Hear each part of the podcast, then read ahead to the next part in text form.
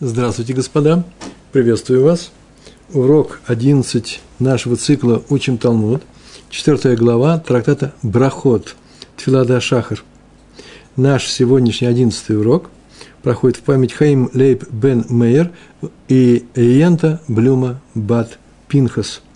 Мы находимся с вами на листе 27, вторая страница, Дав Кав Зайн Амуд э, Бейт – на прошлом уроке, если вы помните, мы должны это помнить, мы закончили на такую тему, чем является вечерняя молитва Аравит.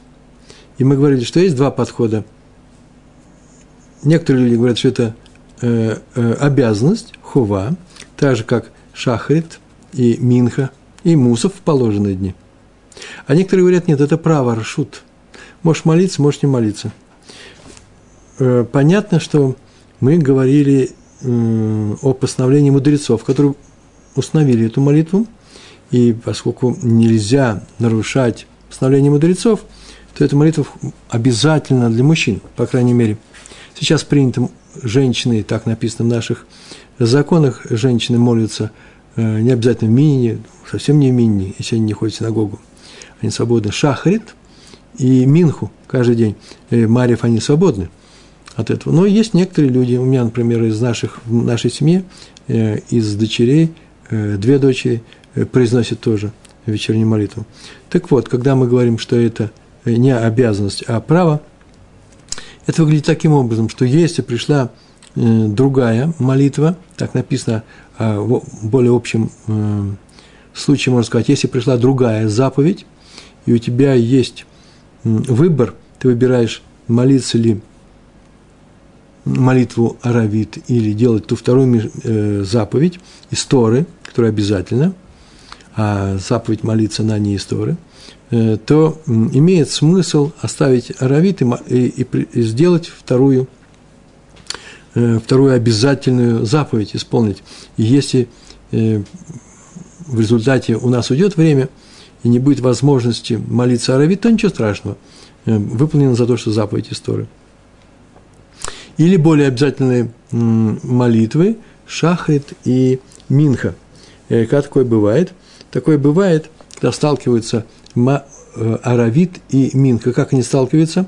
А вот после того момента на исходе дня, он кончается, еще немножко осталось, осталось час 15, и в это время по Раби Иуде уже Минху не произносят, э, и можно начинать молитву Марьев. Мы с вами ее не начинаем, молитву Марьи Фаравит, а начнем ее после э, начала следующего дня, следующих суток, после заката солнца или после выхода звезд.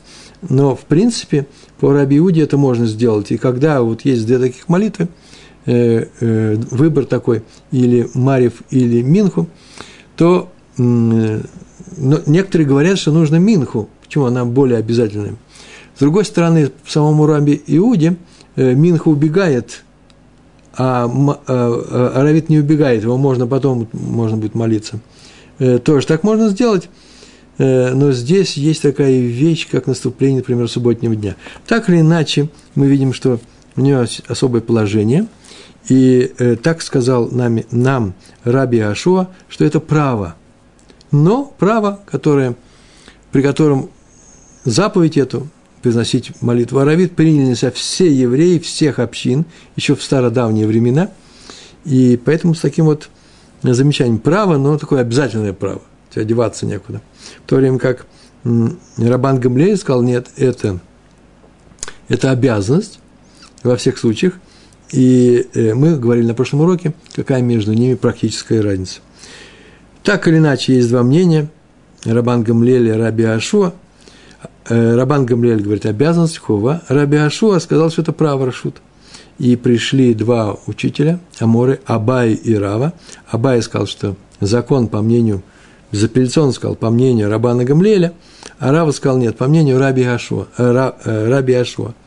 И мы принимаем второе, второе мнение. Тоже интересно, Абай, как говорил, он, что, он знал ведь, что еще не принято так, но в его Ешиве, в его городе – Э, был такой, такой закон. А теперь будем продолжаем. И вот сейчас начинается та года, э, которая стала заглавием для этого урока, самая известная года в Талмуде. Э, сейчас она будет у нас э, с Божьей помощью прочитана. Она представляет собой, это Агада, запись Барайты. То есть она дана как Барайта. Ну, начинаем читать. Тану Рабанан. Тану Рабанан – это всегда учили наши мудрецы. В данном случае в Барайте. Маасе Баталмит и Хад. Маасе – некоторая история, некоторые действия, события. Мы переводим как история с одним учеником. Б. Талмит и Хад. С одним учеником. Который пришел к раби Иошуа, так написано, Шиба лифней раби Иошуа. Иошуа. Амарло и сказал ему, и сейчас мы будем все это читать, когда все это, все это происходило. Все это происходит в городе Явны, там, где заседает дом учения, так я перевожу как дом учения, Сангидрин, еврейский суд, 72 э, крупных мудреца. Все это происходило сразу же после разрушения второго храма. Ну, то есть через несколько, практически через несколько, да нет, не через несколько лет, прям сразу, это явно. 3829 год еврейского летосчисления, состояния мира. 3829. Как видим, это кончалось четвертое тысячелетие. Сейчас мы живем с вами при окончании, то есть э, это был 39 век шел, начало 39 века, 3829. Сейчас мы с вами живем при окончании пятого тысячелетия, ближе уже к концу, чем к началу. Э, в это время, если мы помним, явно собрались наши мудрецы, э, был такой великий человек Рабан Йоханан бен Закай. И он выпросил у римского э, кесаря, у, тогда он еще даже не был кесарем, был э, полководцем, который пришел разрушать Иерушалаем, Иерусалим, и разрушил его, и вышел к нему из осажденного города Рабан Йоханан, Рабан Йоханан бен Закай, об этом рассказано в трактате Гетин на 56-м листе – я не пишу, какая страница, 56 лист, э, и на первой странице есть, и на второй. Длинная такая история. И он там сказал, э, спросил, что ты... Он, он его назвал царем, кесарь. Тот сказал, я этого не знаю, но и когда пришли и сообщили о том, что так оно и есть, он ему сказал, какая, какую ты награду просишь? Уж никакую награду не прошу. В то время, когда все остальные ожидали, что сними осаду с города – он сказал, дай мне мудрецов, дай мне явно и мудрецов. Город явно ближе к побережью, к западу от Иерусалима, почти на берегу. И э, мудрецы, и там мы э, сделаем, то есть от, дай мне возможность вывести мудрецов. И там мы устроим Ешиву, Кололь, Сангедрин, и он ему это разрешил. И там обучались также еще и простые евреи, не только э, мудрецы. А во главе Санедрина вся стоит Наси. Это глава вообще учащегося Израиля, все, кто изучает Тору, Наси, Наси вообще князь. А чуть ниже его по статусу Авбейдин, э, руководитель, лидер Равинского суда, Равинского, в 72 человека. И в эти дни разрушения храма, когда храм был разрушен, Наси был э, Рабан Шимон бен Гамлиэль. Так звали его. Рабан Шимон, Шимон бен Гамлиэль – а руководителем суда как раз и был раби Юханан бен Закай. И после разрушения, прошло совсем немного времени, когда уже явно заседали, на должность Наси заступил сын Рабана Шимона бен Гамлель. Звали его Рабан Гамлель Шейни. Рабан Гамлель. Шейни, потому что был его дедушка тоже э, Рабан Гамлель. Потому что отца звали э, Рабан Шимон бен Гамлель. Зачем он в честь дедушки? И э, Рабан Гамлель, этот Рабан Гамлель, который участник нашей истории, он был пятый в цепочке мудрецов, династии мудрецов, которая происходит в первом э, Илель Азакен. Э, он еще во времена храма жил, ну, они все жили во времена храма, кроме вот последних этих двух. И э, здесь Наси Рабан, Гам, э, Рабан Гамлель сегодня будет, Шини. Его еще называют, знаете, очень часто в разных местах Гемары Просто нужно знать об этом. Рабан Гамлиэль да явное.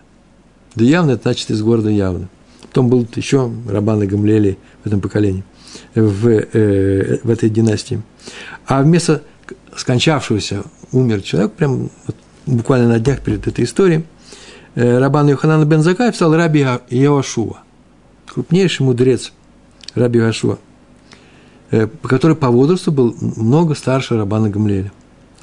И написано в наших книгах, и вещи написано, Тосефта на трактат Брахот, вторая глава. Там написано о том, что в первое время занимались мудрецы тем, что они занимались церкей Кегаль, нуждами э, еврейского народа. Э, тяжелая была ситуация, очень тяжелая. Римляне нас убивали сразу после храма. Разрушение. Продали многих в рабство. Э, за мудрецами была объявлена охота. И только когда вот явно собрались, какая-то была маленькая передышка. И поэтому э, занимались они, я бы сказал, упорядочением еврейской жизни с, точки зрения Аллахи, потому что все жили по еврейскому закону, а мудрецов других не было.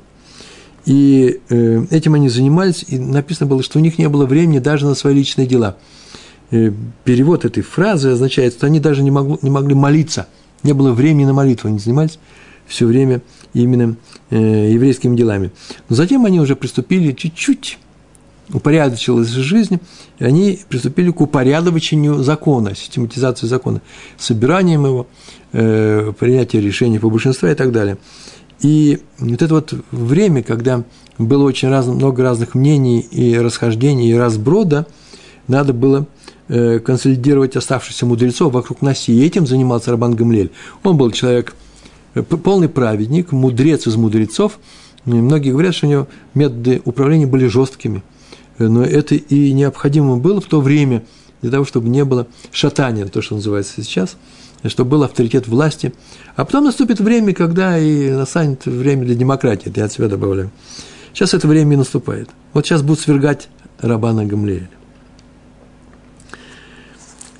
Пришел один ученик, и кому он пришел?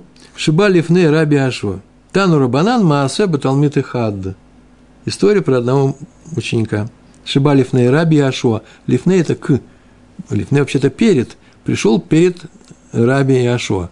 Переводим как к Раби Ашуа. Амарло сказал ему. Амарло – это всегда будет и сказал, и ответил, и спросил. В Талмуде это всегда Амар. В данном случае спросил. Тфилат Аравит. Рашут Охова. Молитва Аравит, которым молимся вечером, это Ршут, право, Охова. Я перевожу перевожу как не обязательно или обязательно в таком ключе, потому что сейчас на эту тему будет разговор. А Марле сказал ему Раби Ашуа, к нему пришли с э, Шалатрав, с вопросом для э, Равина, и он ответил, Ршут, ответил. Ба лифны Раби Гамлель, э, Рабан Гамлель. Он не успокоился и пошел, ба, пришел к Рабану Гамлелю. Амарло, Тфилат Аравит Ршут, Охова, и сказал ему, спросил его, молитва Аравит обязательно или не обязательно? Наоборот, не обязательно или обязательно? Надо сказать, что эта вещь непростая, прийти к одному раввину, получить ответ, а потом пойти к другому раввину, ожидая, что тот скажет другой ответ. Есть такое подозрение, что он знал, никто не скрывал, какие мнения у Раби Ашоа и у Рабана Гамлиэля есть на эту тему. Я очень задаю такой вопрос, почему он сначала пришел к младшему по званию, а потом к старшему, и можно ли так делать. Есть особое положение, согласно которому вообще так не делают, запрещено после посещения своим вопросом, посещения одного равина приходить ко второму. Потому что может возникнуть ситуация, когда у них разные ответы, и ты, получается, выбираешь, какой тебе удобнее, какой легче и прочее. Э, так не делают. Особенно, когда вопросы практические, это закон – на случай жизни. Если вы пойдете, можете прийти посоветоваться к раввину, можете прийти и сказать, я хочу посоветоваться, что раввин скажет, после этого я пойду к такому-то раввину. И прийти к раввину и сказать, вот я с таким-то советовался, советовался. Э, и он мне вот что сказал, что скажете вы. Но, в принципе, есть маленькая опасность есть. Не ходит ли человек и не выбирает ли, что ему будет удобнее. Э, хотя, с другой стороны, есть такая вещь, как да, еврейские мозги, штурмовой мозг, э, э, мозговой штурм. Человек приходит – и пускай мне дадут раввины разные, накидают разные ответы, решение моей проблемы. Но знайте, что вообще-то в еврейском мире так поступают. Приходят к раввину и делают, что он сказал. И на том только основании, это важный момент, что если раввин сказал, это раввин настоящий раввин, праведник, мудрец, и заслуга у него есть э, Торы, которые он изучает, да, он мудрец, то есть такое положение, что небеса ему помогают – Небеса сделают так, что его совет окажется хорошим советом. Сейчас после этого урока у нас будет запись э, или у нас это было. Да, будет запись урока, который называется «Давать совет», равенский совет. Как раз тема той, того недельного раздела, где я нахожусь сейчас здесь, в моей реальной жизни. Э, так или иначе, это вещь непростая, и небо помогает раввину, мудрецу, праведнику. И когда он говорит, нужно идти этим путем, небо, чтобы не оказалось его, не оказались его слова ложными, неправильными, делают так, чтобы они смылись. Поэтому нельзя ходить по раввинам. Еще за одно такое соображение его нужно знать. Так или иначе, он пришел к сначала Раби Ашуа, а потом к Рабану Гумлелю и задал один тот же вопрос. Тфилат Таравит Рашут Охова. Так он спросил. Сказал ему Рабан Гамлель, Амарло, написано Амарло? Рабан Гамлель, Хова. Тот сказал Амарло Ршут, Рабан Гамлель сказал Хова. Амарло ученик. Внимание, очень важный момент. Сказал ему ученик. Что сейчас он продолжает? Ну, хотел услышать, узнать. Услышал. Есть подозрение, да нет, это правда совершенно точно, он совершенно точно знал, кто что ему скажет. И вот ради этой фразы он сюда и пришел. Какая фраза? Амарло. Вегало раби Ашуа амар лершут. Вегало разве не и разве не раби Ашуа амар ли ршут. Э, по-русски так не очень говорят. Почему? Потому что, ну, один говорит одно, я, а я говорю, а разве тот не сказал так-то? Это очень культурная, красивая фраза. На иврите это нормально. В Талмуде это нормально. По-русски скажу так. Хм, интересно. А вот такое-то мне сказал по-другому. Вот какой мне сказал. Это тот же самый смысл. А Марло сказал ему, кто? Рабан Гамлель. Сейчас мы увидим, где он это сказал. Все происходит в доме учения, прямо внутри этого здания, прямо перед началом занятия. Что он сказал ему? Амтен ад шейхнесу бали э, тресим, тресин лебейт хамидраш. Амтен, подожди. То есть, подожди, не надо, он не пришел и уходит, он пришел на занятие. Он пришел, спросил вопрос, он говорит, подожди с моим ответом. Ответ я тебе уже сдал, хува. Но подожди, что сейчас будет. Ты сказал, Раби Ашовец сказал, сейчас выясним, что к чему и как. Амтен ад до того, как ше их несу войдут болей трясин или бейт хамидраш. Болей трясин или бейт хамидраш. Если эту фразу прочтете любому израильтянину, который не изучал Талмуд, он услышит знакомое слово «трясинна». Правда, произносится как «трясимма». Трясимма – это э, жалюзи на окнах, которые опускаются, закрывают все это трясин. То есть, э, некоторая вещь, которая охраняет окна. На самом деле, значение у этого слова, что щиты. И поэтому болеет трясин – это не владельцы жалюзей, жалюзи на окна. Это называется щитоносцы. Есть такая должность у военных, э, военных э, частях Древнего Рима были копьеносцы, щитоносцы и так далее. То есть с щитом могли ходить все, вот такие большие щиты перед первым э, рядом устанавливали щитоносцы. И за них прятались лучники и копье э, метатели и прочие люди с э, автоматами калашников. Вот они сейчас придут, щитоносцы, и ты, что? Вот этого подожди. М10 Амтен ад шихнасу бали трисинны или бет хамидраш. Бет хамидраш – дом учения. Э, так назвал воины учения. Не воины. Почему они щитоносцы? Они как воины, которые хорошо вооружены. Так Раш написал Тософот. Еще объяснили. Они щитоносцы не потому, что они вооружены как воины, а потому, что они защищают весь народ. Пока мудрецы учатся – Народу только от этого только хорошо. По крайней мере, небо охраняет этот народ. Так написали Тософот. Поэтому и названы такими воителями э, Торы, Талмуда. Так здесь сказано. Так сказал Раш. Дальше продолжается наша барайта. Что нихнесу болеет трясин, когда нихнесу вошли, я перевел пришли, но вошли они в здание, щитоносцы эти, болеет трясин, Амад Хашуэль Вешааль. Барайта пишет все очень коротко. Здесь нет такой фразы, они, наверное, выяснили, что кто что будет делать. Рабан Гамлин сказал ему. А тут мы видим только, что уже произошло. Он ему сказал, наверное, ему так сказал, ты подожди, когда они войдут, и ты задашь этот вопрос мне перед всеми. А когда я дам ответ, так было положено, начинается обсуждение. Я спрошу, кто согласен, кто не согласен. Если не согласен, то почему? Какое-то он имеет право со мной не соглашаться. Это ничего не сказано, а сказано «подожди», э, когда придут э, мудрецы. Пришли мудрецы, поднялся, как по алгоритму, который уже был разработан, этот ученик. Обратите внимание, имя его не указано. Поднялся этот вопрос, э, этот человек, вопроситель, да, Шуэль называется, тот, кто задал вопрос мудрецам, Амад Га Шуэль, Шуэль спрашивающий, Вешааль, и спросил. Он поднялся и спросил у него, и при всем при этом э, Вешааль, ну, у, Вешааль, и задал вопрос э, Рабану Гамриэлю присутствии всех. Между прочим, вы заметите, написано Амад поднялся – поднялся. Мы из советских школ у нас поднимались, когда задали вопрос, да, поднимали руку, ну, скажем, а, э, э, ученик, имя, ну, предположим, господин Брук, поднимайтесь, задайте свой вопрос. Он поднимается и задает свой вопрос. Э, сейчас ученики задают не вставая, тоже нормально. Но вот в Сангидрине, э, Мидраж, нужно было вставать. Когда задавался вопрос, надо было задать его только стоя.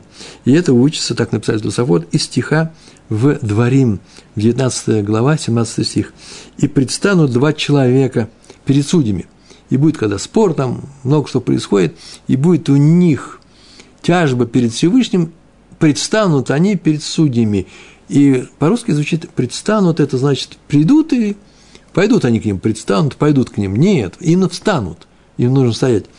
Отсюда вот учится, Тусафот написали, что когда задает вопрос э, раввину, нужно стоять.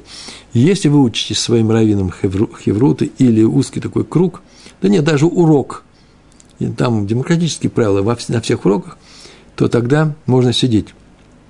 Но когда раввин дает лекцию, и перед всеми э, он дает лекцию, что-то я не помню, что кто-нибудь сидя спрашивал. Хотя, если сиха перед субботой, то да, тогда все сидя и сидя спрашивают, потому что долго подниматься. Во время э, серьезной лекции, э, где я был, всегда поднимались люди. Ну, чтобы лучше их слышать, чтобы было их лучше слышно. Амад Вешуэль, а, Шуэль Вешааль, и спросил, Тфила Таравит Ршут Охова? Он как заведенный, он этот вопрос задает, какой? Третий раз. Первый раз Раби Ашу он спросил, второй раз Рабана Гамлеля. Сейчас он спрашивает это кого? Рабана Гамлеля перед всеми. Не обязательно ли обязательно? Амарло Рабан Гамлель. Тут уже написано, видите, раньше Амарло отвечал, а тут Рабан Гамлель. Почему? Потому что есть много мудрецов. Ответил именно он. Хова. Так он ему ответил. И без перехода продолжается. Амар лагем Рабан Гамлель хамим. И сказал Рабан Гамлель мудрецам. Клум ешь Адам шехолек бедаварзе.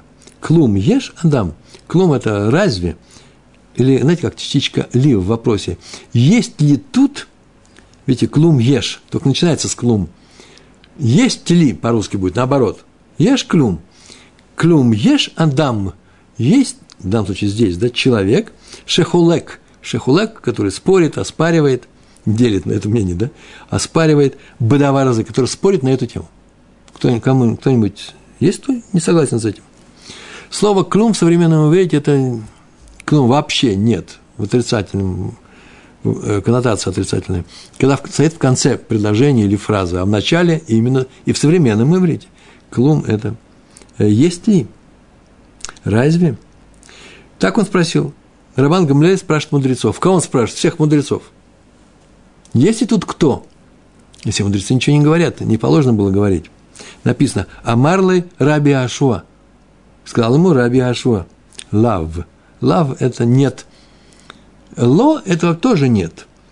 Мы сейчас, когда нас спрашивают, мы говорим ло. Э, ребенок а что-то не хочет ло, ло, ло, он кричит. Ну, не по правилам он кричит. Почему? Потому что ло – это вообще смехутная форма. Ло требует продолжения. А лав, тот самый ло, только еще вав стоит в конце. Лав – это нет. Нет, отрезали.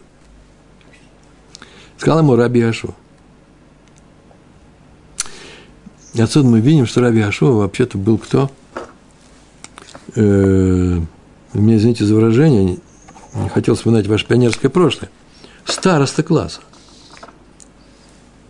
спросил Роман Гамлель, есть ли тут кто, такой-то, кто не согласен, и э, Раби Ашуа сказал нет. То есть он проверил, что здесь никого нет. Он посмотрел на зал и отметил от всех нет. Ну, интересно, что мы это знаем, что его самого, у самого у него мнение другое. Он считает, что это э, хова, а эршут, а Рабан Гамлель сказал хова. Кто-нибудь не согласен со мной? И Раби Ашуа сказал, нет, нет, все согласны. С чем согласен, что хова – Одни учителя, мудрецы, э, комментаторы говорят, что из уважения к Рабану Гамлиэлю он не хотел сказать, что оспаривает его мнение. Слушайте, вторые говорят, не просто из уважения к он не хотел оспарить его при всех, устраивать э, такую разборку здесь перед, перед всеми. Э, и еще добавляют, что значит разборку. Дело в том, что есть присутствовали такие, которые могли бы неправильно понять мнение Раби Ашуа, который сказал, что право, не обязательно. Это, они могли подумать, что это полное освобождение от обязанности э, молиться э, вечернюю молитву Аравит. Но это не так.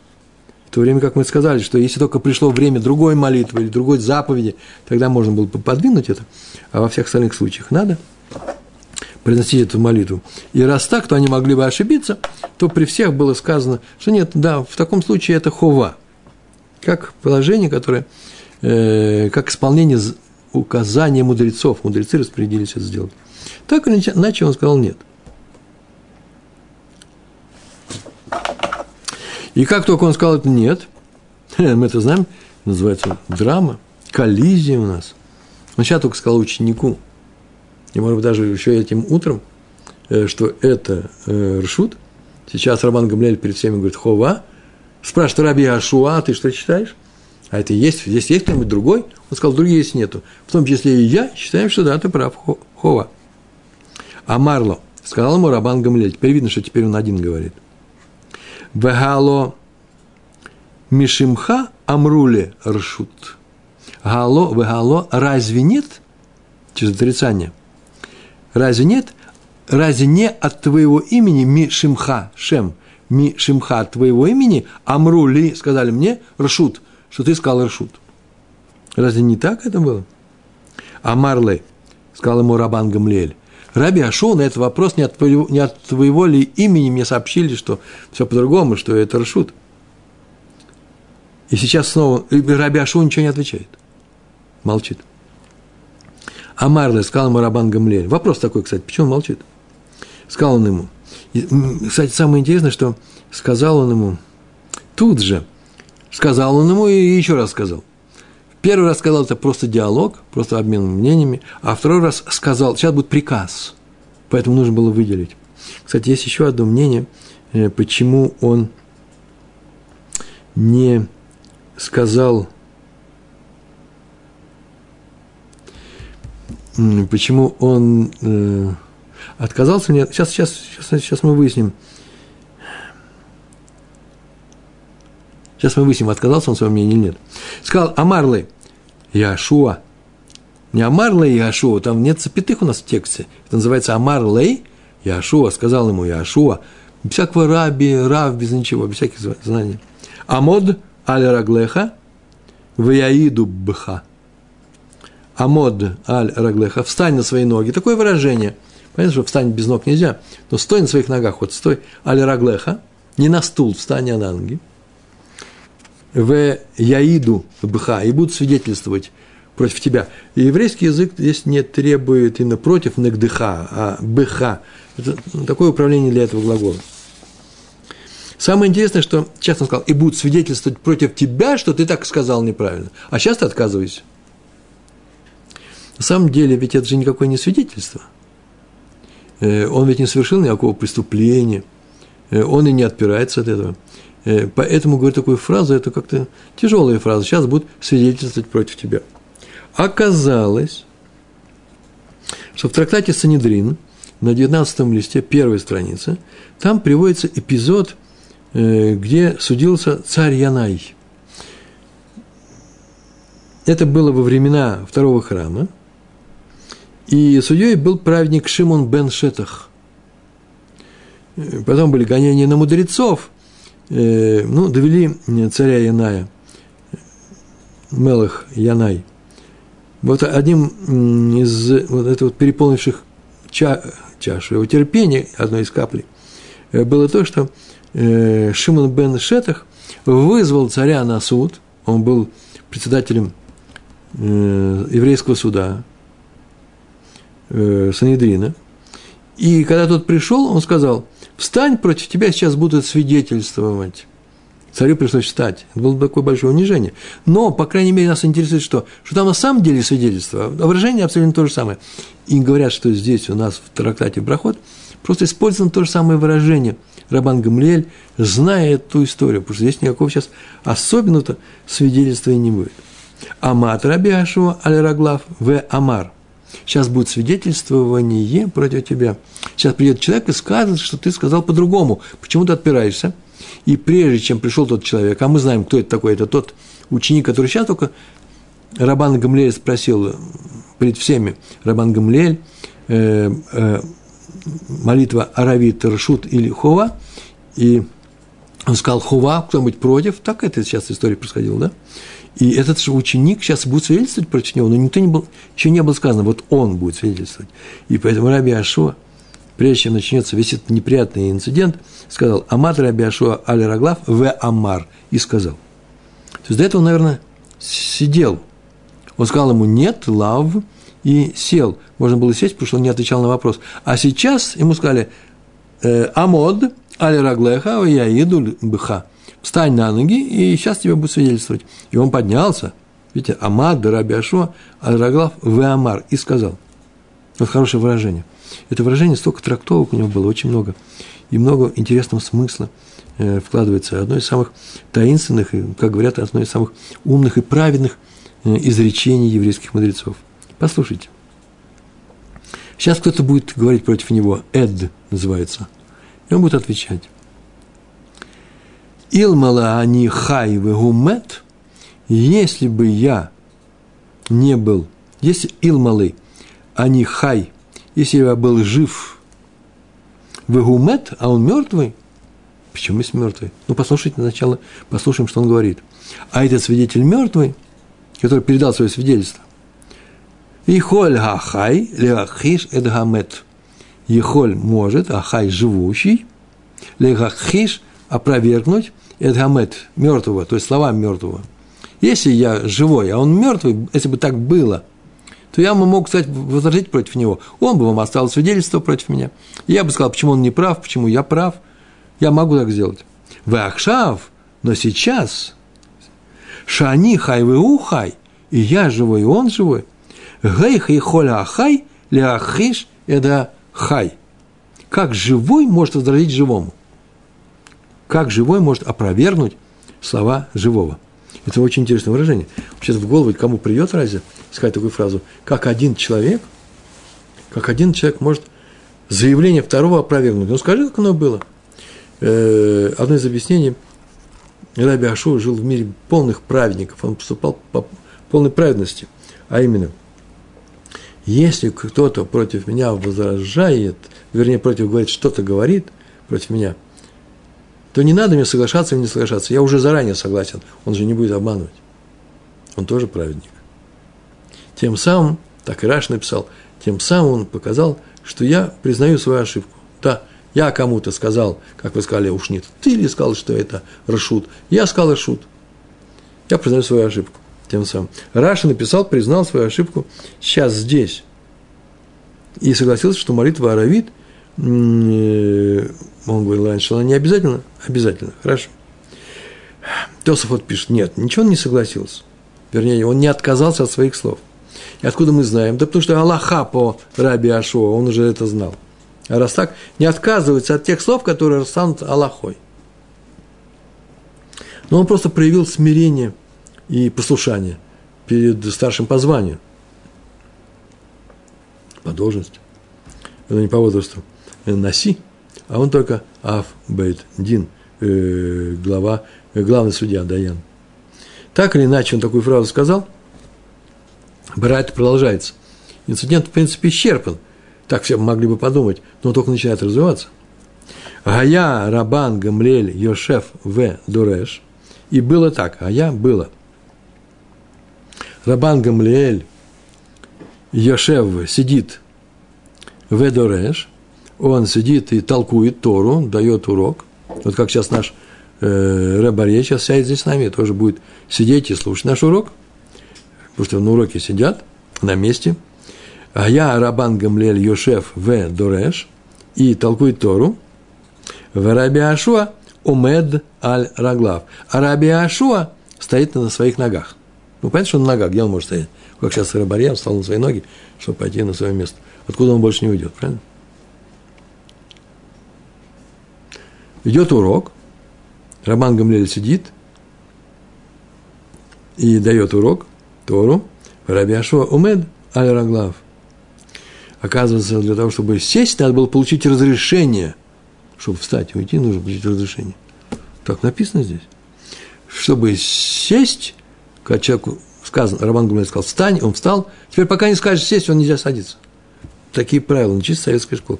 Не дай бог, вообще ничего общего нету. Так было положено. Он держал всех серьезно такой, э, серьезных, серьезная дисциплина была в то время. В ежовых рукавицах, мне подсказывают, но это такой страшный образ. Раби Ашо умед аль раглав. Ад ше ринену коль ам. Пока все не встрепенулись. Ад до ш, пока ринену, в данном случае рассердился, рагзу. Рассердился коль ам, весь народ, который здесь присутствовал. Оказывается, здесь народ, кстати, присутствует. Мудрецы названы народом. Это тоже непростая вещь. Сейчас мы можем на эту тему э, что-то и скажем.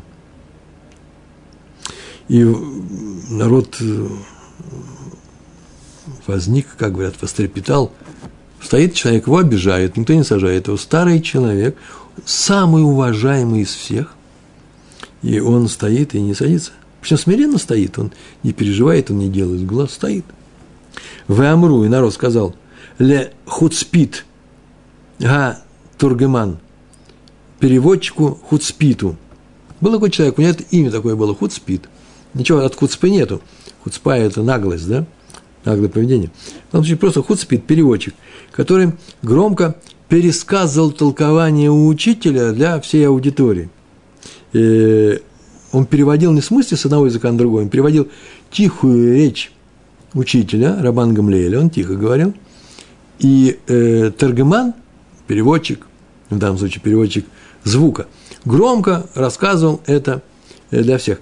Была еще такая функция, и тоже так же называлась, уже в вавилонских академиях, когда урок давали на иврите, а э, Таргаман на самом деле переводил, когда приходили люди, была такая сессия большая, да, э, Кала называлась, сессия два раза в год, приходили учиться в академии вавилонские, и говорили на, на арамейском языке, и этот человек переводил на арамейский язык, рассказывал, что говорит учитель, дополняя иногда своими комментариями. В данном случае просто он громко говорил. И они ему сказали, в амру ле хуцпид а тургеман, амод, остановись. Знаете, слово тоже как по-русски, стой, встань, поднимись. Что только сказано было, э, э, как он бы сказал, Яшуа, Яшуа, амод, встань. А тут ему сказали, кому сказали хуцпиду этому, амод, остановись. В амад, я остановился. Вот здесь есть некоторые пишут, я обнаружил, говорят, что Барайт на этом кончился, а дальше уже язык изменился немножко, это Гемар уже рассказывает продолжение. Некоторые говорят, нет, это продолжается дальше. Э, указание. Народ не может остановить Рабана Гамлеэля, нельзя прерывать урок, запрещается. В еврейском народе, как сказано было однажды, знаете, да, это ты нам сорвал урок. Говорит, не было такого в еврейском народе, чтобы кто-то сорвал урок. Не бывает такого. Рабан Гамлей продолжает говорить, и он не может прерваться. Но народ стал кричать так громко, он, не, он просто начал кричать, чтобы спасти честь Раби Ашуа, что Рабан Гамлель остановился сам. Ему не приказывали, приказывать нельзя. И он остановился, это называется, сказали э, Амод, кому, Хуцпиту, и он остановился.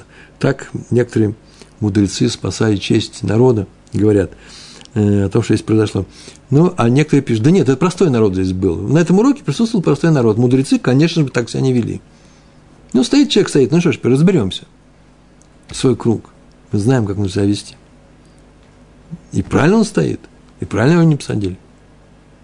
Э, неважно, главное, что никто бы так не вел, а только народ нетерпелив. Это он делает революции. Народ, не революции. Первую революцию, вторую, перерывчик небольшой между ними. Э, и устраивает э, всякие телодвижения, народ. Но так или иначе, народ сверг Рабана Гамлеля, и мудрецы согласились. Но они не были инициаторами, согласно этому объяснению. Амод, вы Амад, тот остановился. Амры сказали присутствующие. От Кама на царей в Низель. От Кама на царей в Низель до каких пор будет обижаем и продолжаться. Это называется, до каких пор он будет продолжать обижать его. Такая форма. На царей обижает он его. Как он, Роман Гамлель, будет продолжать обижать его? И не, дело не в том, что сейчас происходит так долго, он обижает. Нет, они продолжают свою речь. Борожа Шана, э, Эштакад царей, Рожа Шана на Новый год, год назад он его обижал. Дальше еще будут многие продолжения. И э, с, Раб, с Раби Цадоком обижал, и еще. Он его и сейчас обижает. А мы остановимся и скажем, что нужно сказать, а что такое произошло-то год назад? Год назад Брожешина Иштака царей обижал его. Лицаер. Царь обижание, лицаер обижать. Ют Гей в конце его. Э, тогда разошлись во мнениях Рабан Гамлиэль и Раби Ашуа. Они часто расходились в своих мнениях. И когда, начал, э, когда они поспорили на тему, когда началось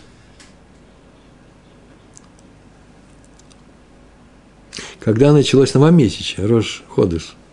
Это еще интереснее, не просто Рож Ходыш, но Рож Ходыш, конечно. Рожа Шана, это было новомесячие э, первого месяца Тиши того года, который был год назад. И приказал Рабан Гамлеэль, после того, как у них был спор, и Рабан Гамлеэль этот спор настоял на своем, и народ принял его мнение, он приказал, чтобы ради Ашова пришел к нему с посохом и с сумой, с, деньга, с деньгами, в тот день, когда, по мнению Раби Ашова, будет Йом-Кипур, они разошлись, когда начинается год. А значит, и десятое число – это Йом-Кипур, Йом-Кипурим. Значит, сдвигается. Э, в тот день, когда у Раби Ашова будет Йом-Кипур, пускай он придет ко мне, а он жил за городом.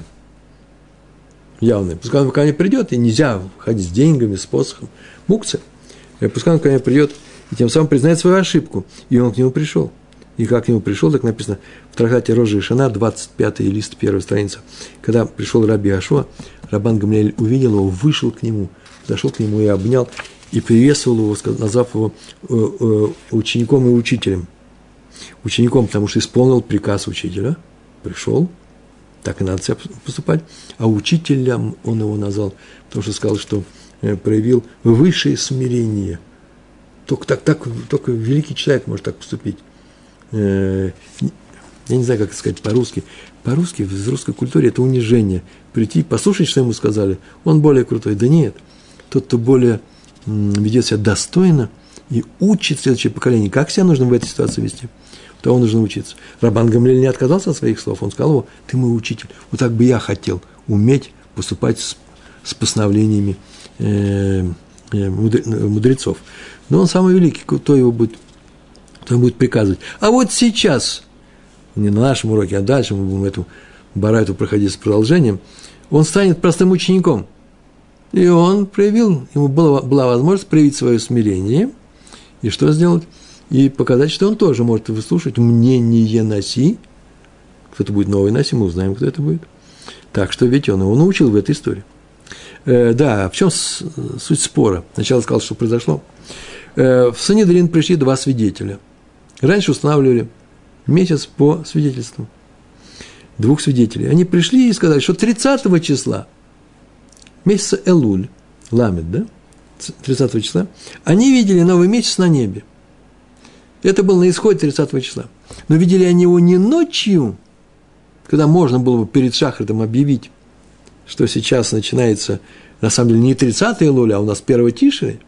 Нет, они видели днем – И Рабан Гамлей все равно принял их свидетельство и сказал, что начался новый вечер, э, новый месяц, просто мы молились по, по-старому. Ну, месяц он начался. Так или иначе, они пришли, э, э, видели его не ночью, а днем. Рабан Гамлель принял их свидетельство и осветил наступивший месяц, объявив предыдущий месяц 29-дневным Элулем, а сейчас первой тиши. Рабан Яшува э, согласился с мнением другого человека. Он сам, у него были, наверное, сомнения в кошерности этого свидетельства, но он слышал, как Раби, Раби Доса Бен Урканус, или Уркунус, сказал, что странно, э, это неправильно, неправильное свидетельство. И он просто Раби Ашо объявил о том, что это свидетельство неправильно, вступив в конфликт с Рабаном Гамлелем. Я не скажу, что эти свидетели были лживы, а вообще-то Элуль должен быть считаться 30-дневным полностью. Так или иначе он к нему пришел, и вот и это разборка, есть такое слово, все происходило на уроке, и тоже поднял его Рабан Гамриэль, и он стоял целый урок до конца, никто не замечался. Был первый раз.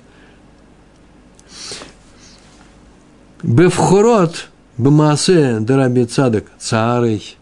И еще в эпизоде с Раби Цадоком Бхорот – это трактат, есть такой – они изучали, там еще не был записан трактат Талмуд, изучали законы, которые вошли в трактат Бухорот, на тему Бухорот.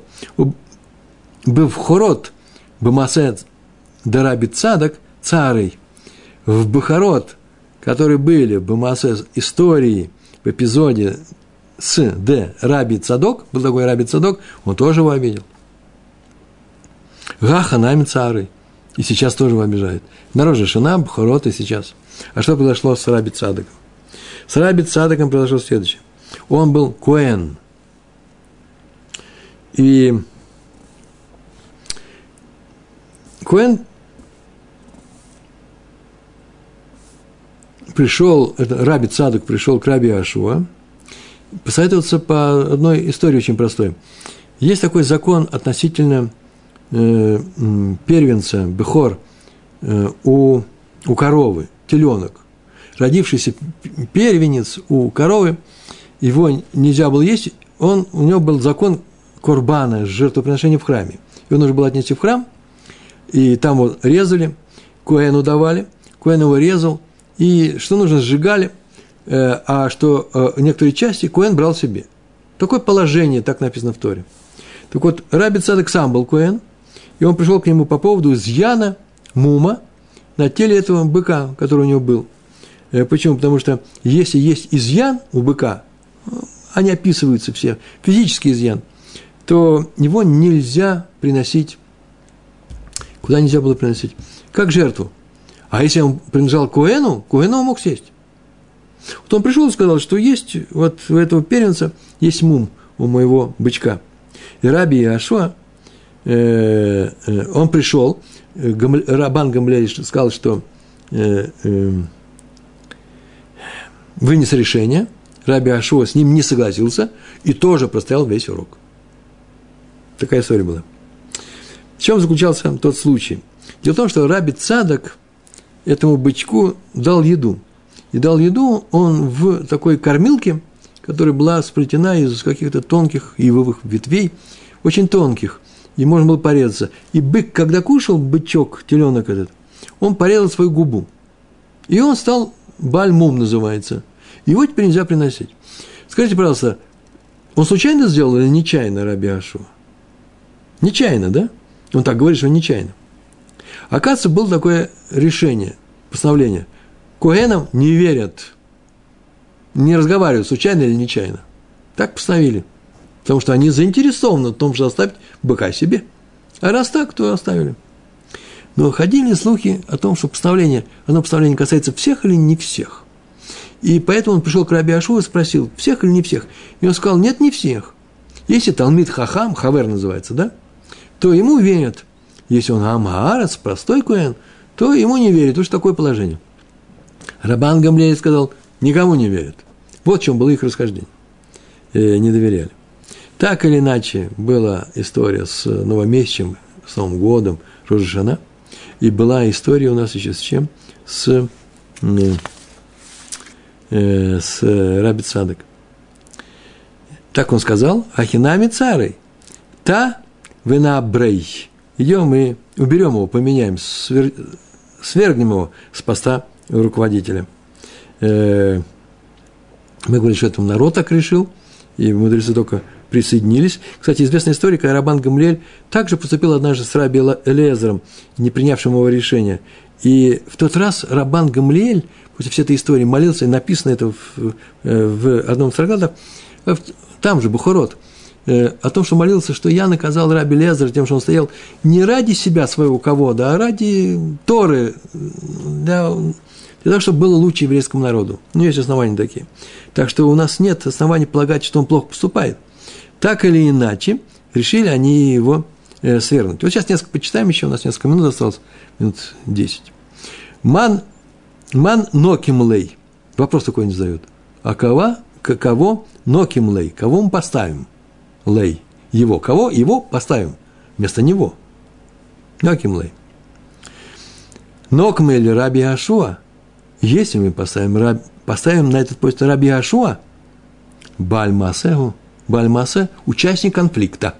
Массе – это действие этого события. Его назначение очень сильно расстроит Рабана Гамлиэль, написал Раша и Мэри, поэтому нельзя его, он участник того же конфликта.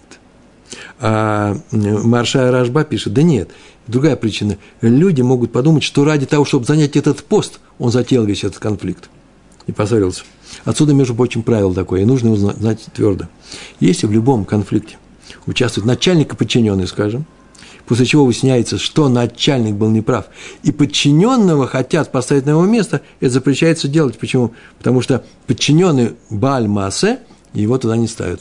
Для того, чтобы люди не подумали, не сказали, что что, что он это специально для этого и сделал. Поставим на этот пост Раби Ашуа, Баль Маасеу, Нокмей ли Раби Акива, поставим Раби Акиву, один из самых больших мудрецов, Дилма Анишлей, и, может быть, он его накажет, Рабан Гамлель, Дилма, это ответ, почему не поставим Раби Акиву, Дилма Анишлей, он его накажет, да лет лес хутавод, потому что нет у него заслуг, э, заслуг отцов, да, и которые бы могли, могли бы ему против наказания. Это называется так – обиженный Рабан Гамлель, могут, может быть, станет молиться, жалость просто на свою боль, ему тяжело, когда ему человеку тяжело, что его свергли, он все делал для еврейского народа, сейчас его снимает, и он начнет молиться Всевышнему, ни, никого не желая наказать, не дай Бог. А с неба обязательно накажет того, кто послужил, был этой причиной. И могли бы не наказать, если бы большие заслуги были у этого человека. Заслуги у них у всех большие, а у Раби Акева нету, не было. Э, э, скутовод, он был сыном Геров, и поэтому уже этой составляющей его защиты у него не было. Э, э, Рамбам пишет, что у него только отец был э, Гер Йосеф, да, был Яков бен Йосеф. Так или иначе, он не годится нам, Раби Акива.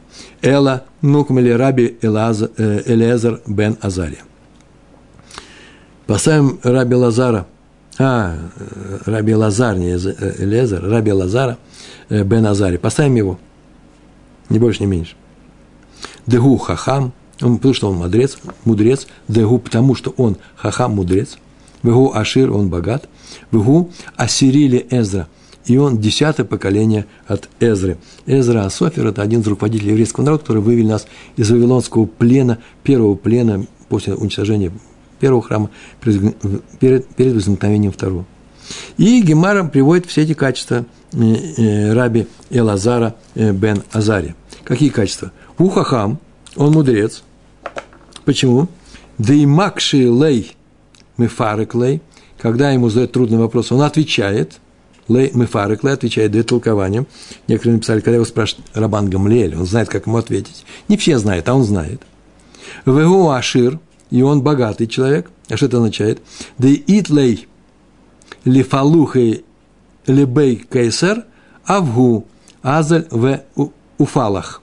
Потому что если нужно будет вести, да, да и если Итлей есть у него э, вести переговоры, Лифалухой с кем? С домом Кесара, Кесаря, с домом царя римского, соуставленниками здесь в наших провинциях. Авгу, Азаль, Уфалах. И он может вести эти переговоры. Раньше состоятельные люди вели все эти переговоры, богатые, э, э, богатые только им доверяла римская власть. Еще говорят, что Рабан Гамлиэль посылал в дом кесаря, богат, э, кесаря богатые подарки. И они привыкли к этому. И поэтому, если человек не будет посылать, тот, то его будет заменять, э, того, они не утвердят такое, такое, такое постановление, чтобы поменяли своего руководителя. Кстати, между прочим, Раби Ашуа был бедный человек, но его ужасно любили римляне, так сказано было. И вот его как раз и можно было бы – Э, э, но в Торе тут было сказано, что он Баале Маса, Бааль Маасе, называется, был участник конфликта, только поэтому его не брали. А он бы как раз для кесаря очень хорошо э, годился. А в Гу, Вегу, Ассири ле Эзры. Он десятое поколение от Эзры. У него есть схуд авод. Что это означает? Да итла из схуд авод. Д, потому что есть у него схуд авод. Было мацей анишлей. И его не может наказать Рабан Гамлель не причинит ему ущерб своей молитвы. Повторяю, Рабан Гамлиэль не молился, чтобы ему сделали плохо, но ему так, могло быть, быть так плохо, что небо захотел бы наказать того, кто был формальной причиной э, э, этого горя. А э, Раби Лазар бен Назаря наказать небо не может. Такие большие у него заслуги, 10 поколений от Эзры. Тут еще можно было бы много чего рассказать, мы на этом сейчас урок прекращаем, но мы помним, что в самом начале был ученик – имя которого не названо, который сделал вообще страшную вещь. Он пришел с доносом к Рабану Гамлелю на Раби Ашуа. С этого все началось. И еще до, даже и до половины не дошло, э, будет все продолжаться. И вся эта история была настолько основополагающая в нашей истории, она одна из самых важных нашей истории, что если все развивалось бы по-другому, вся наша еврейская история была бы другая, а следовательно история всего мира. Так или иначе мы к этому с Божьей помощью э, э, придем снова, продолжим эту, эту барайту, э, как я обещал, самую интересную году в Талмуде. Желаю вам всех успехов, всего хорошего, спасибо большое. Шалом, шалом.